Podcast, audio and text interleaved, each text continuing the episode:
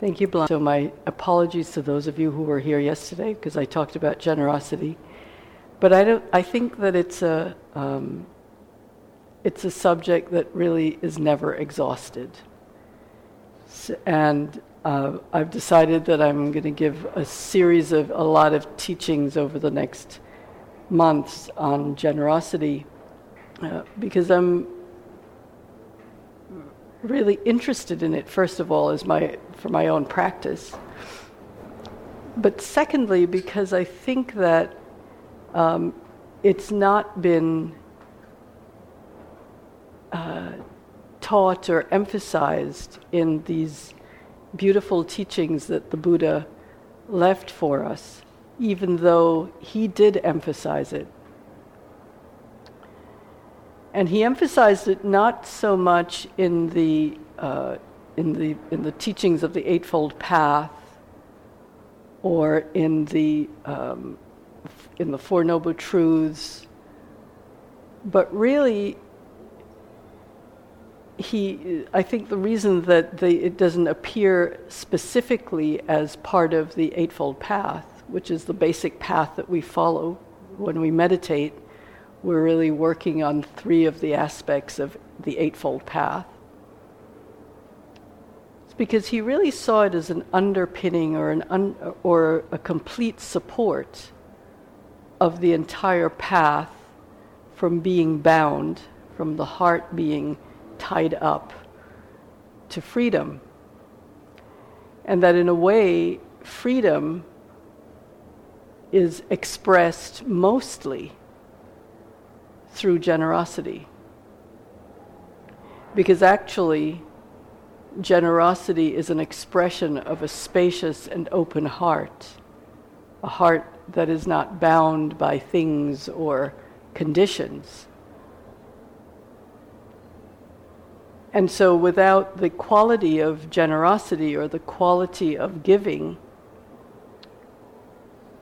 then our all of the ways in which we we, we may slavishly or, or, or um, uh, specifically and scholarly, or however, whatever way we work the, um, the path, that if we, if we omit the practice of generosity, if we omit the cultivation of the heart of generosity, then the path can never be fully realized, it can never be fully expressed.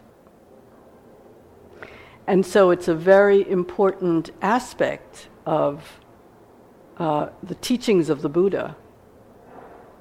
And one of my teachers called it, in a way, the first pillar of the Dharma, the first underpinning, the first leg that it stands on is this cultivation of generosity. And in fact, the, when the Buddha would meet someone who did not yet consider him their teacher, that this, the teaching of generosity is the teaching that he would give them. Because he understood and said in several of his teachings, several of his discourses. As a matter of fact, he said it to his eight year old son. He said, If you understood, if you knew what I knew about generosity, if you understood what I understood about generosity, you would never let a meal go by without sharing it with someone. And it's a, and it's a powerful way of really expressing that this quality of heart that is really an expression of loving kindness and compassion. It's, in a way, loving kindness and compassion in action. That without it, our, our, our practice falls way short of freedom.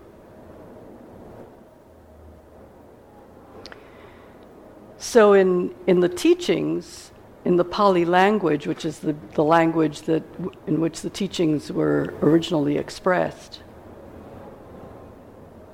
there are two words that sometimes get conflated when they come to our Western culture, our Western civilization. And that's one word is dana, D A N A, which we talk about and which uh, Blanca mentioned. And the other word is caga, C A G A.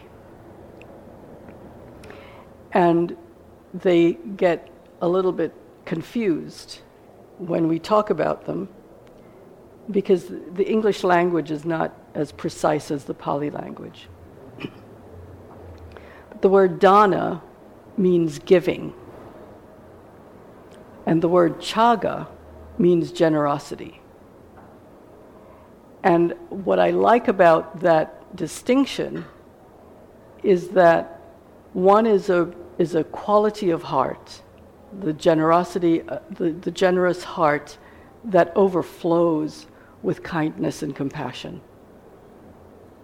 And the other is the activity of that generosity, which is giving. That there is a way in which uh, we develop generosity, and from that generosity, giving happens. And it happens in a kind of natural way. So the generosity is really what needs to be trained, and the giving will follow as night follows day and day follows night.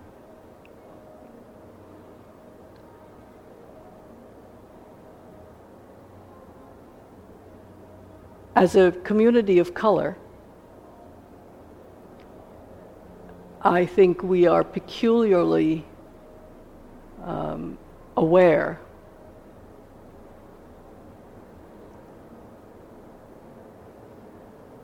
of the value of love. And I say that uh, not lightly. I say that because I believe that people who are oppressed in a culture, or peop- and people who are, um, because of that oppression, very familiar with poverty, understand very deeply that we cannot survive without each other. I think that if we're in a if we're in a um, in a place where uh, everything is equal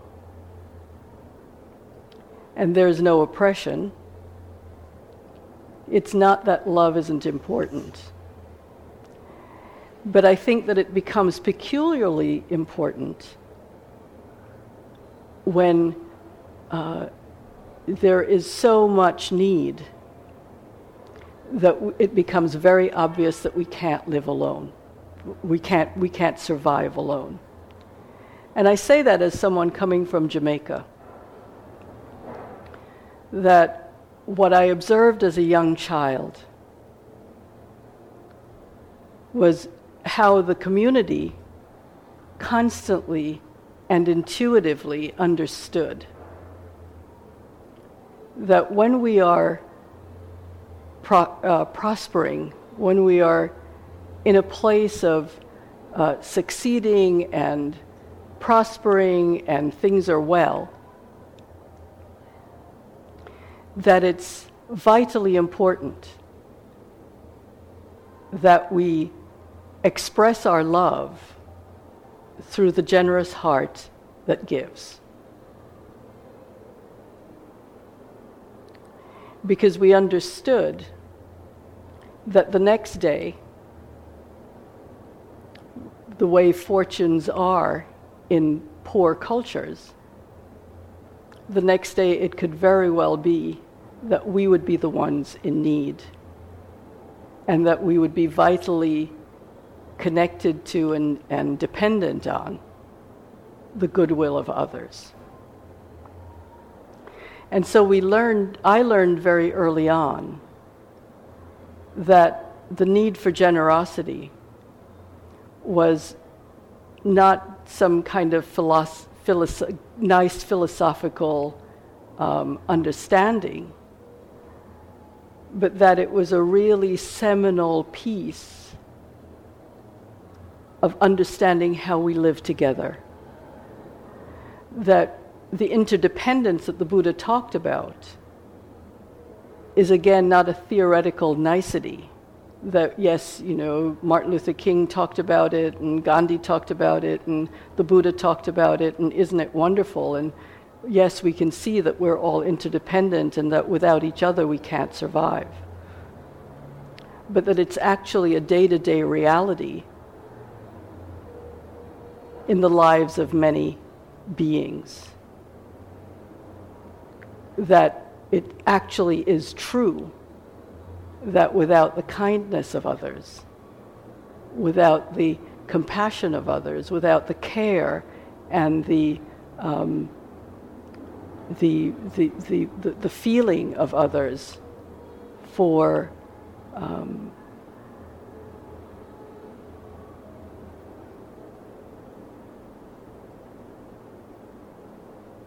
the humanity that we all share.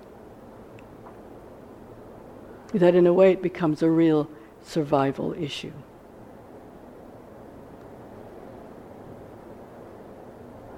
And so when the Buddha talked about, when the Buddha first would, would give these discourses to people that he first met on generosity, he would essentially not continue with what he called the graduated discourse you know, the, the, the understanding or the, um, the, the, the, teachings on moving from a place where our hearts are bound and not free to a place of freedom.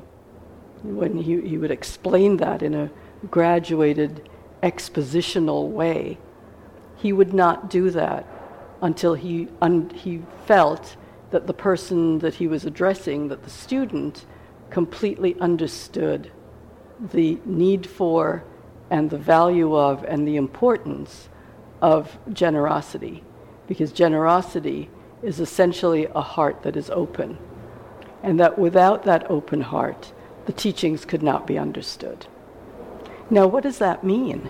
What does it mean that we can't understand the teachings without an open heart? Many, how many of you have been practicing for more than a year? Okay. So probably, you know, you feel as if you have a pretty good idea of what the of what the teachings are. Yes. Yes. Or or you kind of, kind of, sort of, kind of, sort of. So it's kind of startling to hear that, you know, you can't really understand the teachings if your heart isn't open. What do you think that means? Anybody?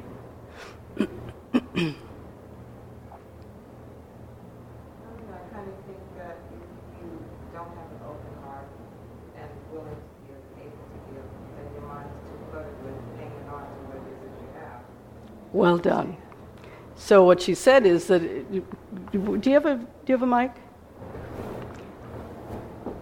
Could you repeat what you said? Because I don't want to mis- misquote you.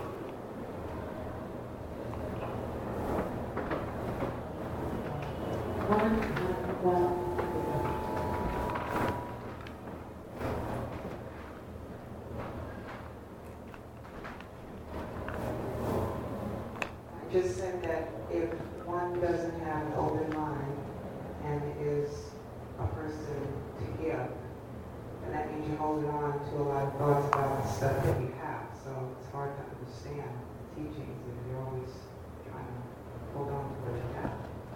Beautiful. Thank you. And in a way, what you're raising there is what you're actually saying is that the teachings are actually about letting go. And if the teachings are actually about letting go, how can we possibly understand how to let go if the heart is closed? So our so freedom freedom is actually truly revealed by what it is possible for us to let go of. Do, do you get that? That unless we are able to let go, we're not free. And that's what your, what's your name? Aliyah. That's what Aliyah is alluding to, I think. I don't want to misinterpret you, but I think that's what you're alluding to. So rather than accumulating possessions and experiences and um, all of these things that we're conditioned to pursue, uh, what I like to say, especially when people come on retreat, is you know, this is not a place where you come and get something. And so, even when you come to New York Insight and you do these practices and you study and reflect, it's not about coming to get something. It's like we establish this beautiful place as a toxic dump, right? Because you begin to learn what you can let go of. What is it possible to let go of that we thought was so important to our happiness, that we thought was so important to um, who we are or what's going to make us successful people or what's going to make a successful life. We begin to learn that it's not the idea of freedom and the understanding of the heart that is surely released is not about getting more or becoming someone, but actually learning what we can let go of. We are invited, we're completely invited to let go.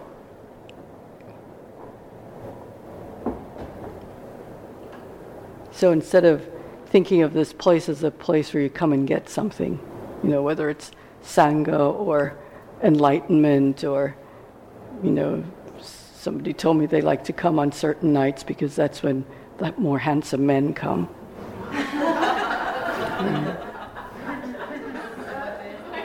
you know, whatever you, ah, there she is.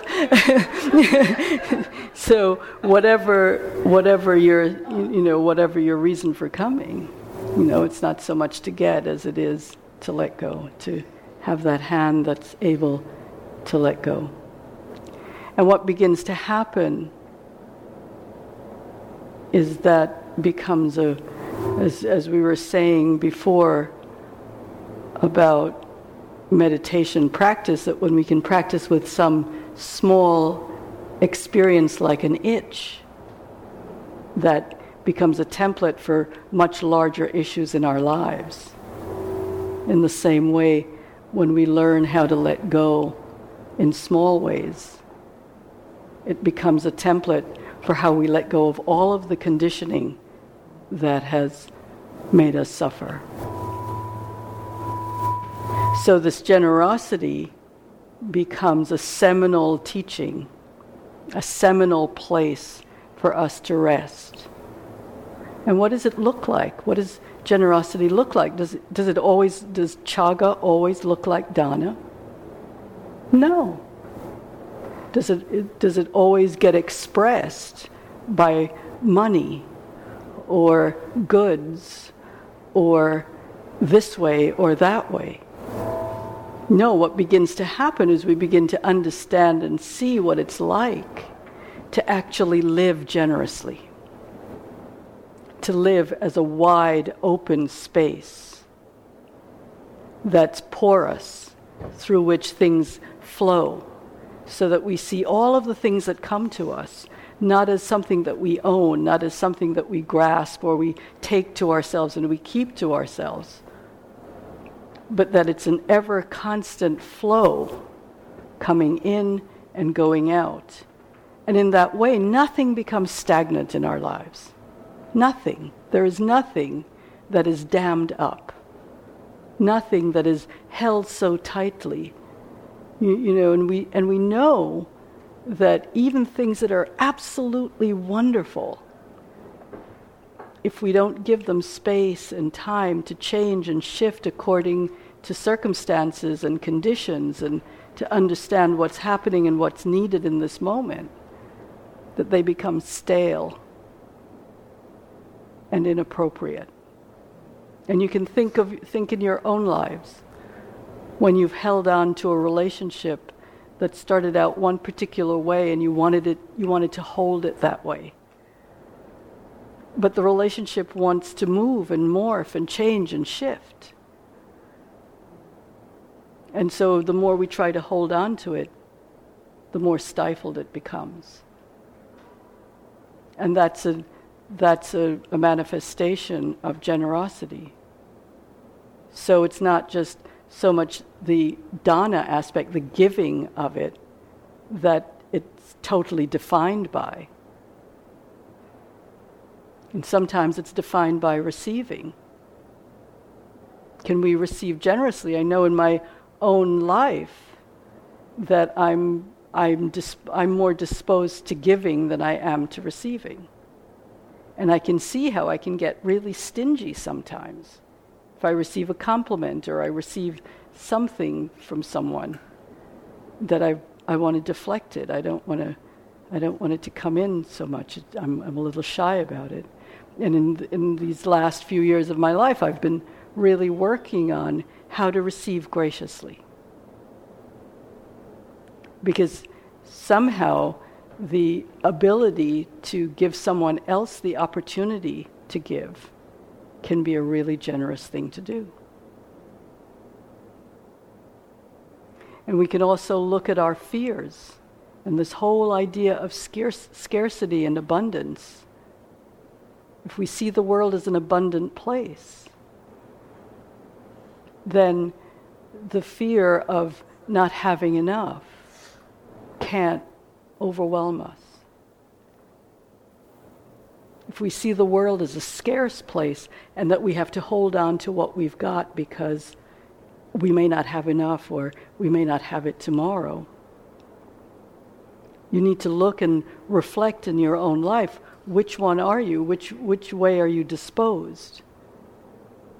And it doesn't mean that if you think that the, that the world is an abundant place, that you give it away in such a way that you are not discerning and that you don't consider yourself in your own generosity, but that you take care of yourself too, that you are part of the whole flow of giving and receiving. But if you think of yourself as a as if you think of the world as a scarce place that doesn't ever have enough and so we have to hold on tight and you know keep things close just notice what that's done in your life. How has that been for you? Because if you hold on tight, you can certainly keep what you've got, but nothing else can fall in. So, this question of generosity, and I'm going to stop in a moment to give us some time to discuss this because I'd like to hear your thoughts this question of generosity is a really large subject and one that I really recommend you start to reflect on as part of your practice if you're really wanting to take on um, Dharma practice as, as, a, as a path. That you understand very clearly that the practice of, of giving, which stems from the heart of generosity, is a is an important, seminal, and indispensable practice. That this practice of generosity is, in a way, the template for your understanding freedom. Because in order to be to be willing to give, and to give uh, appropriately to understand what is needed in any situation, in any circumstance, and to open the heart to give what is needed. That that begins to teach us how to let go. Because in every act of giving, there's an act of letting go.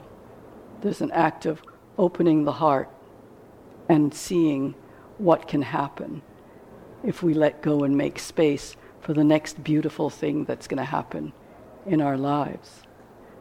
And that if we don't do that, then the space becomes more and more and more crowded in our hearts and in our lives, and there's no room for anything else to appear or to come.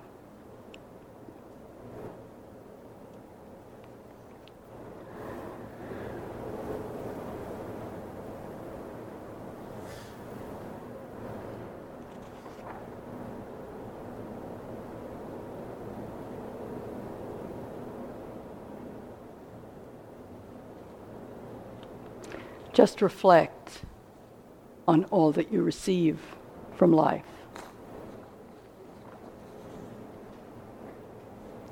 Because gratitude is part of generosity.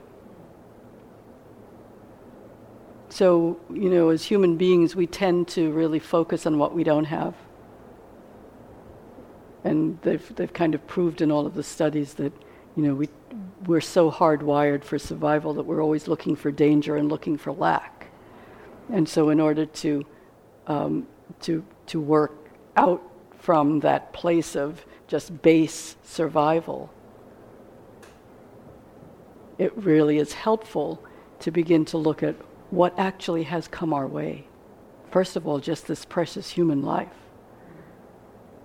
It's said in the Tibetan tradition that getting a human body is as rare as a turtle swimming in all of the great oceans, and there's one ring that he that is floating in the ocean, and the chance of that turtle finding that one ring and putting his head through it is about the same um, as the chance of getting a, a human life, a human body. So here we all are. We've been blessed with human bodies. We've all found the ring in the, in the ocean. So we can even start there. And even though life may not be everything that you would like it to be, anybody have everything they want? Now, oh, one person put her hand up. Excellent. I'd like to talk to you afterwards.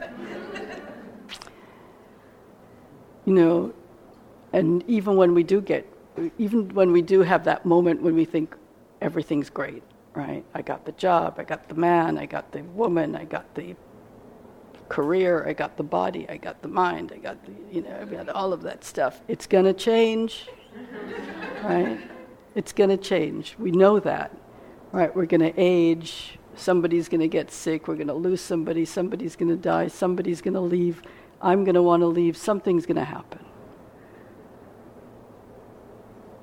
Even though that's true, We've had many blessings in our lives. So, can we be grateful for those and from that place of gratitude and abundance that's inflowing, not to dam up that giving of the universe? You know, just breathing the breath that we breathe. This plant is putting it out so that we can get the oxygen and we're sending it back to to the plant so that it can get the carbon dioxide it needs. So everything is constantly the, the, its life giving itself. And do we not want to partake in that? And so, this teaching that the Buddha has given on giving is, in a way, the whole of the Dharma. in any act of giving and gen- expressing the generous heart, there is loving kindness, compassion, joy, and equanimity. There is the letting go of and the releasing of the attachment that causes suffering. There is a walking of the path So I recommend to you, as I'm doing in these, um, these days, is that every morning when you wake up, take a little uh, catalog of what's good. What's, what's great this morning? The sun's out or it's raining, whichever it is. If, if it's raining, the plants get watered, f- we get food If it's, if it's sunny, everybody's in a good mood, right? Most people are in a good mood, not everybody. But we need sun, we need rain. Whatever is coming is a blessing. Can you see it that way? And therefore, share what you have by giving attention, by sharing your resources, sharing your energy, whatever you have to offer, can you offer it freely? This is what creates happiness the ability to let go of all of the things that we're attached to, which are going anyway. We don't own any of it. We don't even own this body. So allowing all of that feeling of attachment and wanting and wanting to hold on is possible to transform. And it's possible to transform it through this teaching on generosity, this understanding of its importance in letting go of uh, attachments that cause suffering.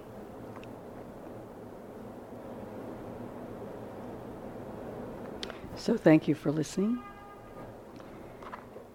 May we all live with generosity, abiding in goodness of heart for the welfare of all beings.